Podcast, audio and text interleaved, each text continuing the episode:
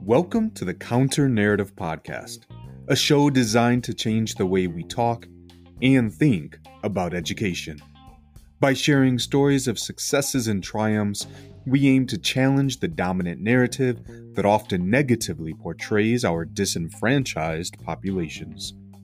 I'm your host, Charles Williams, an urban educator for more than 15 years, a current school principal in Chicago, an educational consultant, an equity advocate, and the co-host of Inside the Principal's Office.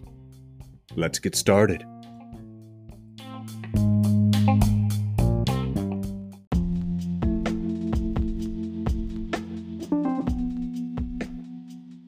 In this episode, I chat with Carmen Daniel, the owner and founder of Dare to Dream College and Career Consulting in Cleveland, Ohio. Dr. Carmen is a third-generation teen mom and first-generation college graduate. She believes that in order to break the generational curses and a perceived deficit thinking plaguing underrepresented students and communities, that educational policies, leadership, and financing must be free of systemic racism and oppression.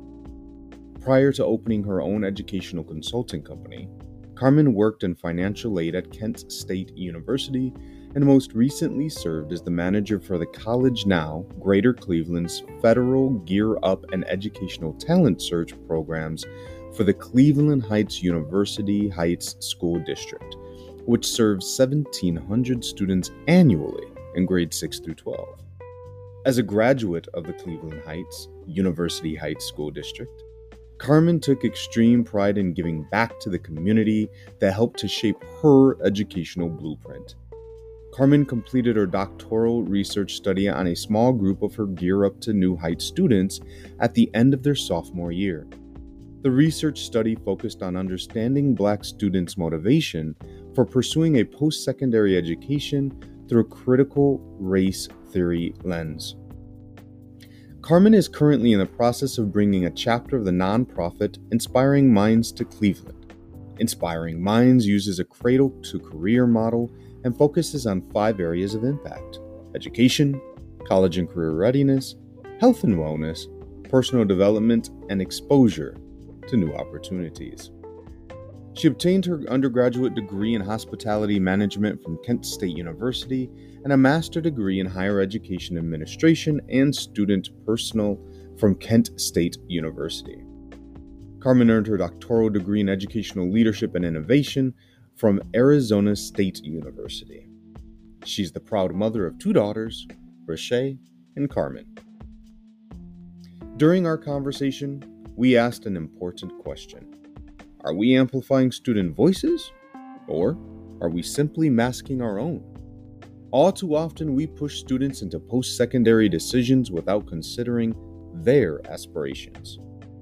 We talked about taking the time to listen to students' stories and helping those experiences determine the pathways that students will take in life.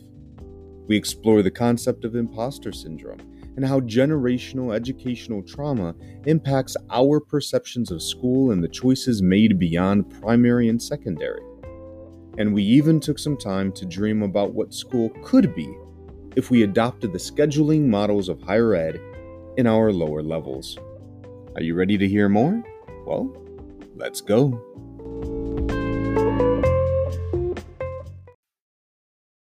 Hello and welcome back to the Counter Narrative Podcast. I'm so excited that you're back with us, that you're listening, that you're watching, whichever one it is that you're doing, maybe both.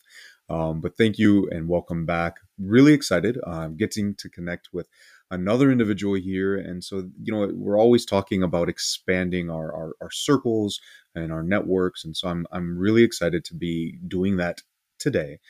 So listeners, you're in for a treat. We have Carmen with us today. So before I go any further, Carmen, why don't you tell us a little bit about who you are, what you do in education? And my favorite part of this is something interesting about you that maybe not a lot of people know. Okay. First, thank you for having me. I'm super excited. I always tell people I'm like a severe introvert, but it's like my superpower to develop and figure out how to be an extrovert. There you go. So I am from Cleveland, Ohio, born and raised here. my educational journey, I lived in East Cleveland from pre-K to fourth grade. East Cleveland is kind of a low-income, high-poverty, high-needs school district. And then my mom got on Section 8. She won the Section 8 lottery, so we got to move up the hill, is what we call it here, to Cleveland Heights, which is a lower to middle class neighborhood with a huge Orthodox Jewish population. Okay. So we had an interesting time growing up in our neighborhood. So I was in Cleveland Heights from fourth grade through graduation. I attended Kent State University for my undergrad and master's degree. And then I just recently got my doctoral degree from Arizona State University. Thank you. Congrats. Yeah. During all that, I was a teen mom. So I actually had my daughter in ninth grade of high school. So she got to go through all of high school with me and then all of college. So she is now in her senior year of high school and getting nice. Ready on her college journey. So it's been awesome. I guess an interesting fact about me, most people don't believe that I'm a teen mom because it's the stereotype of who we're supposed to be. So I always love getting, I can't believe you have a senior. I can't believe you were a teen mom. Like, how did you do that? And yeah, like it's what we do, right? It's what we do. It's what we do. The power of support. So absolutely. Well, wonderful. Well, thank you. Thank you for sharing. Thank you for being on the show. You know, I always love when I connect, you know, with the guests on the show. You know, I was a teen dad. You know, and my students now, they're like, wait, what? I became a dad my senior year in high school.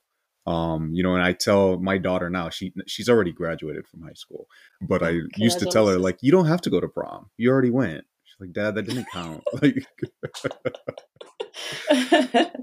so yeah, that's awesome.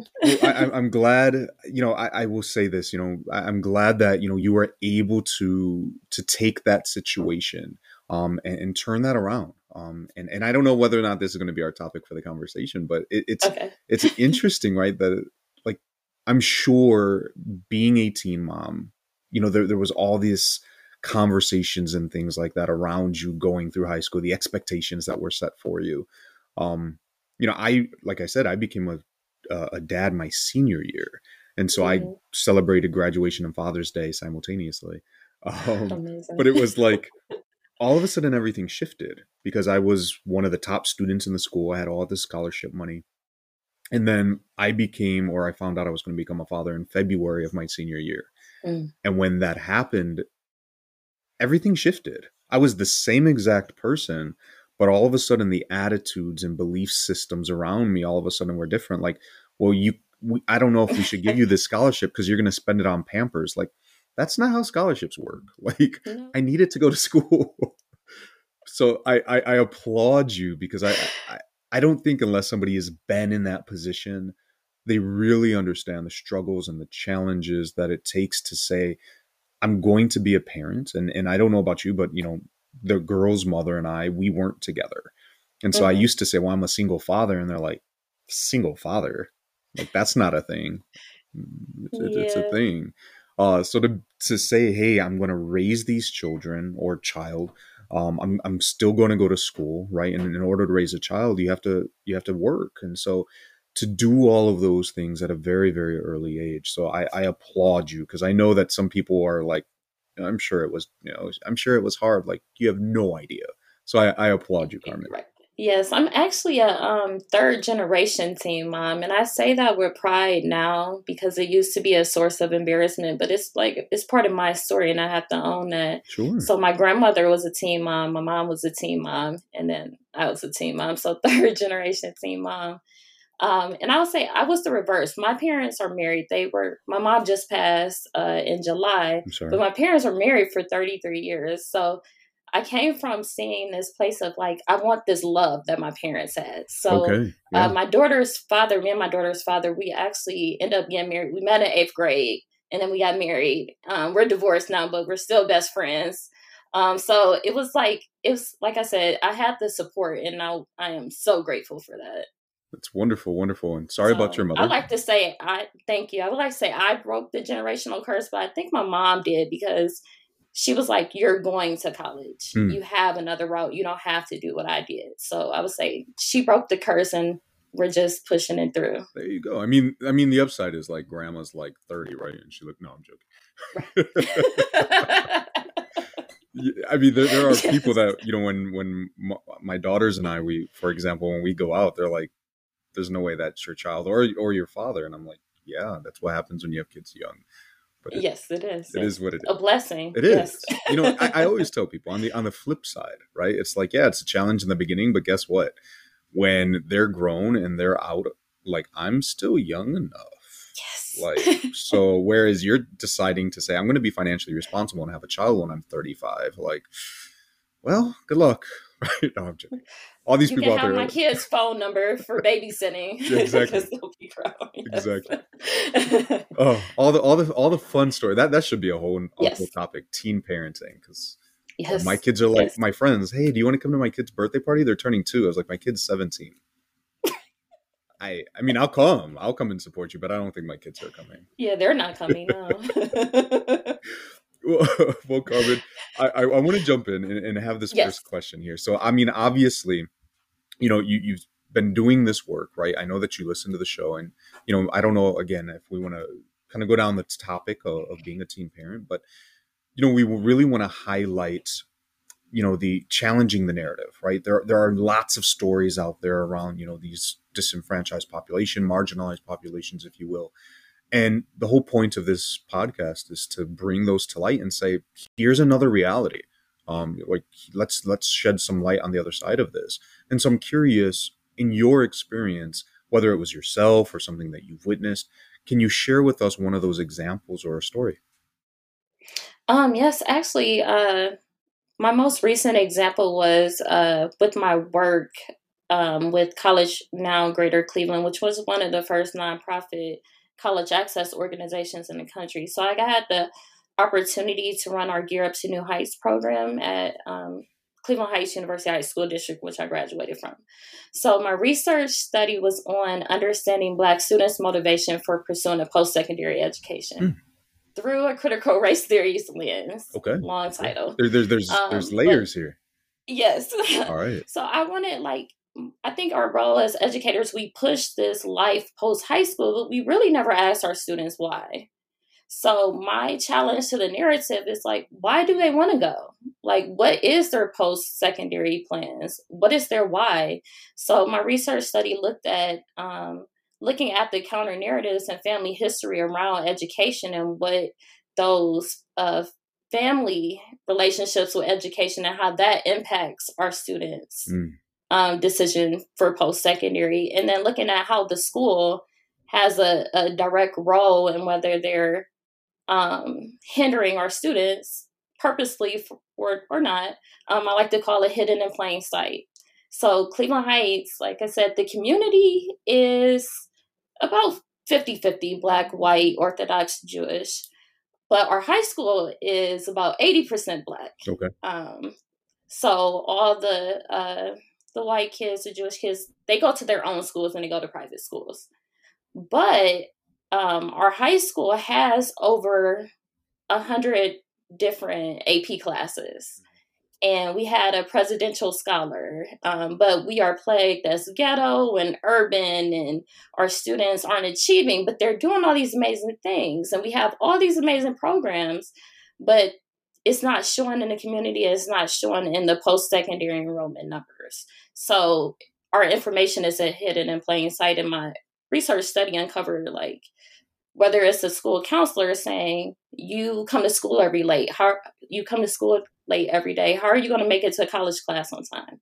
Well, you don't know that mom was working third shift and they couldn't get to school on time in the morning because they had to wait until she got there to relieve her as a babysitter. So you can't automatically say you're doing this in high school, so this is your path post high school. So I think that's the biggest thing, is to help our students see the value in their story and how that kind of can shape where you go next. Wonderful. Well, thank you. So, you know, immediately there's two things that I see here, right? So, so first, and I'm sure, like, please don't get tired of me, but I was just at this conference this weekend, the ASCD conference, and I was sitting in the session with Baruda Kafele, Principal Kafele, amazing individual. So that's the person, because I'm sure he's like, Charles, like stop talking about me. But he talked literally about this, you know, that we, a lot of times we surround this high school student and we say, hey, we want you to go to school. We ramp you up. We're going to take you to college visits. We take you there, right? We help you find scholarships. We do all of these things and we get you to campus and we're like, awesome. You made it. Go be amazing. And then they leave. And then the kid is sitting there like, whoa, wait a minute. What am I doing?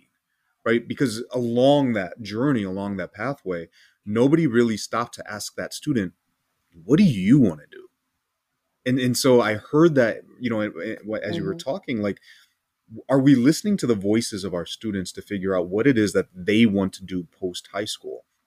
And a lot of times we as adults, we're like, well, we've been there, we know, so we're going to tell you what's best for you. Right? Right. But now go do it. And it's like, that isn't what I want to do. You know, and we were there, right? We know what that's like to say, I wanted to go this route, but you pushed me in this direction. And so now I'm trying to figure out how to make you happy, but nobody's really taking the time to listen to me. I'm Exactly. curious, when you were doing your research, has that ever surfaced? Yes, actually, a lot, because students then take on those thoughts as their own. And it's not necessarily your own thought, because you might believe you can, like my students are amazing. They believe that they could be an astronomer, a cardiologist, whatever. But you'll hear them say, but I'm not good at math. Pre-calculus is killing me. My teacher is making it extra hard. So I don't know if I can follow this path. Well, that's not really your thought. Like, that's the grade you received on this assignment. Mm-hmm. In this environment that might not be conducive to your learning style. College is an opportunity for a new experience. And I think that's what I try to get my students to understand. Like, you're given 4 years to really define who you are and learn and figure out how you learn. And we talk a lot about like changing the language around college, because they'll say college, but then they'll be like, I don't want to go to college. I want to go to trade school. Well, that's college. Mm-hmm. So it's just, again, just getting them to think about it in a different way. Like, your goal is the same. If you want to work with people and you love people and you want to be a doctor, then 7 years of college is in your path. Right. So we have to figure out what's blocking you to make you think that you can't do this 7 years, even though this is really what you want to do. It's people along that path that might be just unintentionally blocking you. Yeah. Yeah. You know, I always find it like the serendipity in these things, right? So today's a Wednesday. So every Wednesday, my staff and I, we meet together. And every once in a while, we do these things called courageous conversations. And today I was teaching them. I said, we've got to talk about shifting from discourse one to discourse two, right? And so college was one of the things that we talked about. Even though we're a K-8 school, we used it as an example of, hey, you could go to trade school. Like, that's a viable option. But on the other side, on that discourse too, instead of just externalizing and saying, well, they chose this thing, to say, what role did I have? Did I already have a preconceived notion that this child probably wouldn't make it to college? And as you mentioned, kind of those grades, right? And so then what impact did that have on this child? Well, you're not really a scholar, so maybe I'm not going to recommend you for an AP class, or you're not really a scholar, so I'm going to, you know, that's going to be reflected in your grades. And we know that grades are full of, you know, bias and all of those things. But it's yes. like, and then we step back and say, well, they didn't go. Like, but that's not me. That was a choice they made. And I love the fact that you're saying we have to consider what role did we play? Even if we don't realize it, as we said, hidden in plain mm-hmm. sight, what role did we play in the outcome of that child? Absolutely. Absolutely. I was just working with a senior. Her parents are undocumented, but she's a DACA student. She is a United States citizen. And she had a teacher tell her, don't do the FAFSA. You won't qualify her for anything. But one counselor told her, go see Dr. Daniel. I bet she can help you. So But she ended up being full Pell Grant eligible and eligible for all of our Ohio State grants. She would end up leaving $10,000 on the table. So she's going on a full ride. That's awesome. Essentially, because she's going to stay at home and commute. So, but she would have never done that had one person not intervened on the conversation. So I guess my question, and I don't know if this came up during your research or just something that you see in doing the work that you do, we recognize this. I don't think that this is brand new. You know, many of the conversations that we have and we talk about in education, there's nothing new about it. They're the same things over and over. So why is it that we continuously find ourselves down this pathway where we are coaching students in a direction that may not be the best for them, but you know, it's what we believe? Why do you feel that we consistently do that? Honestly, I personally suffer from imposter syndrome, and I'm like coming out of it daily. Oh, I appreciate the honesty. I think it's because it's really like the educational, I call it educational trauma, and it's generational. So if your grandparents hated school. Like your grandpa, he was a class clown. He didn't like going to school. So then he became a parent, and maybe school wasn't like as important. Like you got to go, you got to get good grades. Like just go and get finished, right? That's the narrative. Just go and get finished. Just get finished with school and then start your life. So if you grow up with that mindset that school is just something to get finished with, then we can never grow as educators. I think our innovation in education is huge on small skills. I don't think the Department of Education does a good job of really pushing innovation and really encouraging us as school districts and educators to just open up the books and look at education from a different way. Our kids are telling us, especially post-COVID, this traditional 8:30 to 2:56 or 3 o'clock, that's not going to work. And that they want personalized learning. They want to learn about the things that they're interested in. And how can we then turn our Common Core curriculum into something that they actually want to come and do? So I think that's why we're not getting anywhere, because we keep doing the same things every year. Like it's a new standard, but it's like they don't want to do it. I don't want to learn about algebra 2 if I'm going into poetry writing. Like that's literally not going to help me. But what will help me is learning measurements, because I might own a house one day, and I might need to put up curtains. So just helping them understand like these skills are needed. It will help you later, but we just have to do it different. I absolutely agree. You know, it's a very centralized approach, right? Like I think as we saw, you know, we were able to put, and not for everybody, and it all depends on situations, but we're able to really put the learning in our students' hands. And, you know, for those students like me, right, I was always an early riser. Like I could wake up early and jump on and knock out assignments and get some work done, right, and be done. Whereas another student might say, I need lots of sleep. I'm going to wake up at 10, 11 o'clock. And that's when I'm functional and then I can get going. And you're right, like within a traditional school, that doesn't work. But it's like, if only there was a place where people were able to kind of pursue these courses and kind of do it in their own unique way. I mean, like, I don't know, like if a college or something, like. That's so crazy. Like, it exists. There's a model. We can exist. Like, you know, just bring it down. Right. But I think, you know, a lot of times we feel like, well, it's okay because it's for adults. Like kids can't handle those types of things. And, you know, it's this very much we control that narrative to say you can't. So therefore, we're going to create what we think is best for you. But then when it doesn't work, then we get very upset. Well, how come it's not working? How come you're not? And it's that discourse one, a lot of you know, as opposed to saying, what can we do differently to make sure that you're successful? Because, well, now we got to own up to it, right? And we haven't done that in years. No, or ever. That's why we're still in reform. Yeah, right. We're still trying to figure out how to work with first generation students. Like it's amazing. Like you guys haven't figured out how to support and retain first generation students. Like our second generation students are now not faring so well because Maybe they had a parent that went to a for-profit and closed, and now they have this negative stereotype about student loans in the college process. Or especially speaking to people in my generation where we were just pushed to go to college, like, just go, just go.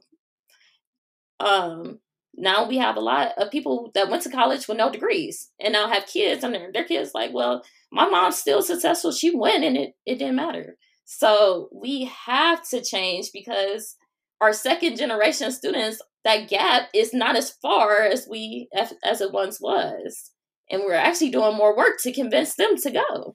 Well, you know, every time you're saying that, I love this, right? Because every time you say things, it's like there's all these different pockets, right? It's I absolutely agree, the idea that, you know, there's that trauma, right? So I'll be honest, right? And if they're listening, sometimes I'm sure the girls listen. But their mother and I, we got into an argument because it was in her mindset. She was like, I don't want them to take out loans. I don't want them to have to do these things, because that's what we had to do, right? And so you come out of that saying, okay, well, now I'm going to have to work until I'm 97 to pay off student loans. And it's like, nobody told me, like, that's not okay. That isn't what education should be. But we were told, go to school, right? And so we did, and we're trying to navigate it. And so, you know, we kind of came from these two different camps where she's like, I don't want them to come out, and neither do I, but at the same time, we're not in a place where we can make those things happen. And so absolutely, there's a turnoff, right? Why bother going to school when that's only going to put you in debt? Or, as you pointed out, there's a bunch of people graduating. They maybe get a degree, but now you're working alongside somebody who maybe doesn't have it. Like, you're no further along. So what's the point? And I think our students now, and there's nothing wrong with it. It bothers, I think, adults, but they have no qualm saying, I need to know, like, explain this to me and tell me why. And if we can't, it's like, then it's stupid. And we get so upset, like, just do it because I said so. Like, it doesn't work anymore. It doesn't work anymore. No, these kids are like, no, you're going to explain to me why. And that's like, or I'm not doing it. And that, you know, it's power in that as well. But like I said, if we're not willing to change, then we're just going to continue to be frustrated. I know there was, you know, people love to talk about the learning loss from COVID, but like the social emotional loss, like, is our biggest challenge. Like, they've been at home by themselves essentially for 2 years. So they're kids, but they're kids that have had independence, and we have to honor that. And I say this generation is interesting because they were born in a post-war world. Like, they see things in a different way, and they need to be explained, where we were encouraged to ask why, but I didn't really ever expect an answer back. They are encouraged to ask why and want an answer, and then want you to change it. Well, and you know, so, I also think that on added to that, if we asked why and we were given a reason, we really didn't have anything else. But our students now, they live in an information world. So if I give you a reason that conflicts with something else, you have a vast connection of individuals that are feeding you information, whether it's accurate or not, right? Like, I wouldn't necessarily trust all those people on TikTok, but you're having an influx of information, and our students are trying to navigate to say, well, you're telling me this, but they're saying this, but I read this over here. When we were younger, it was like, well, this is why. All right, you're the adult I know. I trust you, and I'm just going to go with that thing. You know, it's just interesting kind of how these things are shifting, you know, and we're staying in there. And so I always like, because I'm sure there are some listeners right now that are like, yeah, like, this is what I do, right? We're experiencing the same things in our school, or maybe I'm guilty of pushing students in a direction. And listeners, if you are, like, I just had a moment with my daughter. We sat down for coffee the other day, and I asked her, I said, do you feel like I pushed you into Purdue? Because that's where I went to school. And I said, because if that is what you feel, like, just like, I don't care where you go. Like, I just want you to pursue what you want to do. And I just had to have that conversation with her, because having these, right, this is the whole point of reflecting and growing. I talked about Purdue all the time, and I felt like, is she there because she wants to be there? Or is she there because I'm trying to make dad happy. Right. And I really had to sit down with her and say, like, what will make me happy is you pursuing your dreams in whichever direction that looks. And so my daughter, who's a high school senior right now, she just got accepted into the Culinary Institute of America. Right. Congratulations. Thank you. So, you know, it's not a 4-year school. It's like, no, dad, I want to go be a chef. Let's make this thing happen. Right. And so I'm curious then, it took me a lot of time to get there. So what kind of or what ideas or tips or whatever you may have for some of our listeners who may be struggling right now and realizing, yeah, I'm guilty of some of those same things? I think my biggest tip is to listen, and to listen with intentionality to hear. I think because when students start talking, we as adults just get in our head of like how to answer. Like, I want to fix your problem. I already know. But so we just need to listen.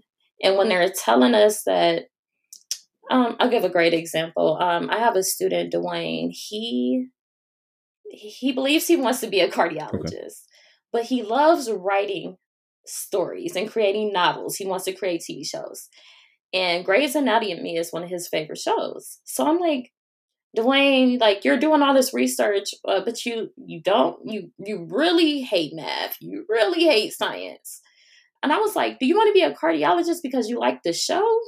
Because if that's the case, then that's where your strength is. You understand medical terminology. So when you're building your show, because you love writing, that's really where your passion is. Because I'm listening to you every day. And you got 15 stories lined up. This is kind of like, let's push this, and let's look at different universities that might have where you can minor in medical terminology and just get that experience. Let's find some summer internships where you can go. They're juniors now. So you have this summer and really next summer, or really your whole life, to figure out what you want to do. But like, let's get some exposure to these different things and see if you actually want to do it. So I really think the tip, listen to your kids. I know it's hard to do because even with my senior, like, I'm like, you got to write these essays just because, like, and she's like, no, I'm stressed out. I got to listen. Like, she's frustrated. I had to create her a plan. Like, this is due on this day. This is due on this day because she's like, AP studio art. I got to do this. I have to do this. And I think we're just like, you're a kid. I have to pay bills. Why are you frustrated?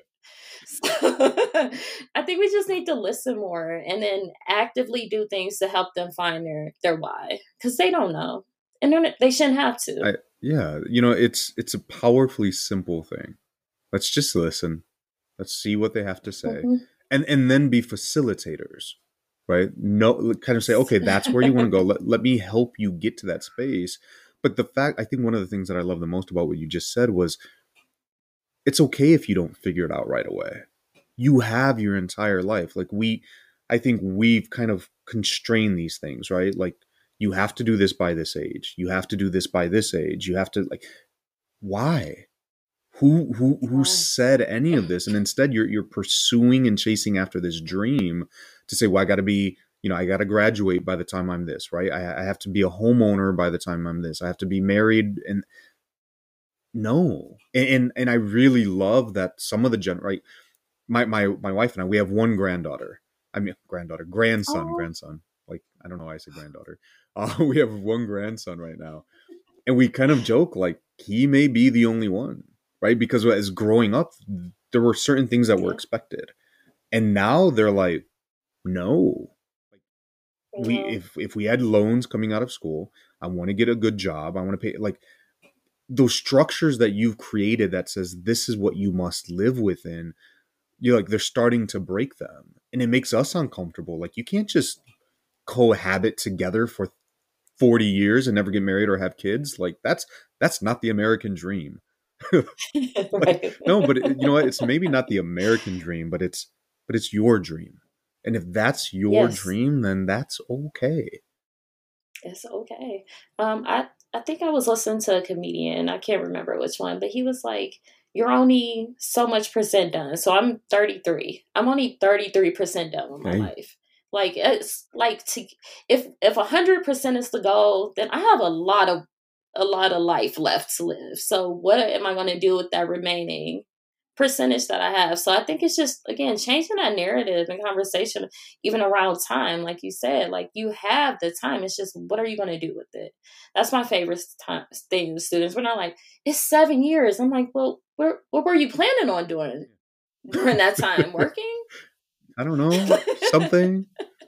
Becoming an influencer. So, like. Yeah, which is cool. But let's figure out a blueprint for that. Like, what does that actually look like? So you're not like out here wondering. It's not fun. It's really not fun to wonder. I'll be honest. All the time. I remember going to college campus with my daughter while she was looking, and she was like, yeah, I want to be an influencer. I want to be like on social media and all this. I was like, sweetheart, like, and I was in that antiquated mindset because, again, that's what we grew up with. I was like, that's not a thing, right? Like, you need to go and pick a career.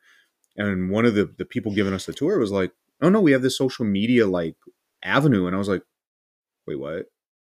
And so of course now my daughter's excited. And I was like, no, that's not supposed to be a thing, but it's a thing, right? So I love that. Just listen. So, you know, if you're out there and you're listening, or if you're watching and you're struggling with this, like, it's not our job. It's not our place to control what happens, but instead let's listen and facilitate and allow our students, our family members, even, right, our own children, to live the dream that they want to dream. And so that is what I'm getting out of this. And so I want to say thank you for that, Carmen. You're welcome. So Carmen, as we wrap up, like I know I say this almost at the end of I look up and I see the time. I'm like, really? How did that happen? Yeah, no. But I'm sure there are individuals who are listening and they're like, she has this wisdom, even at 33, right? She has the wisdom of somebody much older. That's what happens when you have kids young.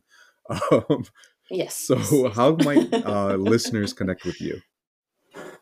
Yeah, so actually, I am opening my own consulting company called Dare to Dream. It's a educational consulting firm. Again, just trying to reach those people that need a more personal touch, that really holistic, let's get down to the family root of what's your why. So they can follow me at Dare to Dream, CLE on Instagram. I am also bringing, I'm so excited to announce that I am bringing a chapter of Inspiring Minds, which is a nonprofit youth development organization, to Cleveland. Nice.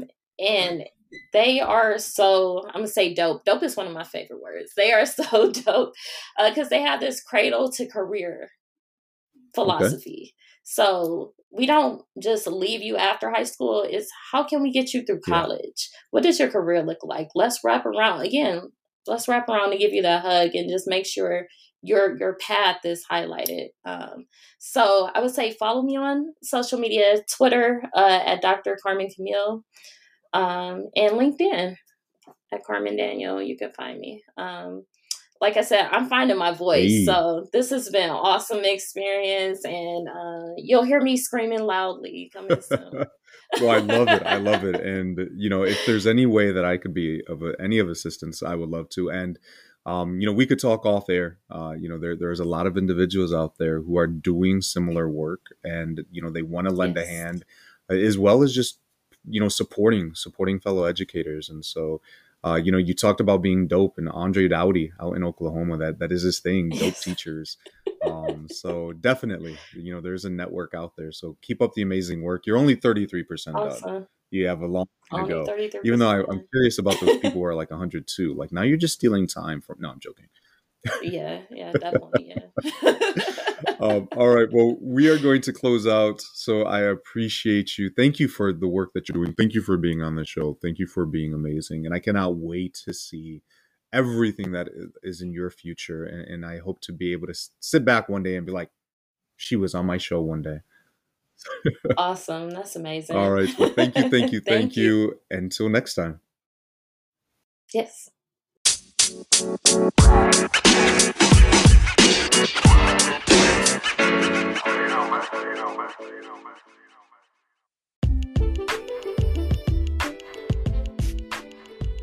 I want to thank you for listening to the Counter Narrative Podcast.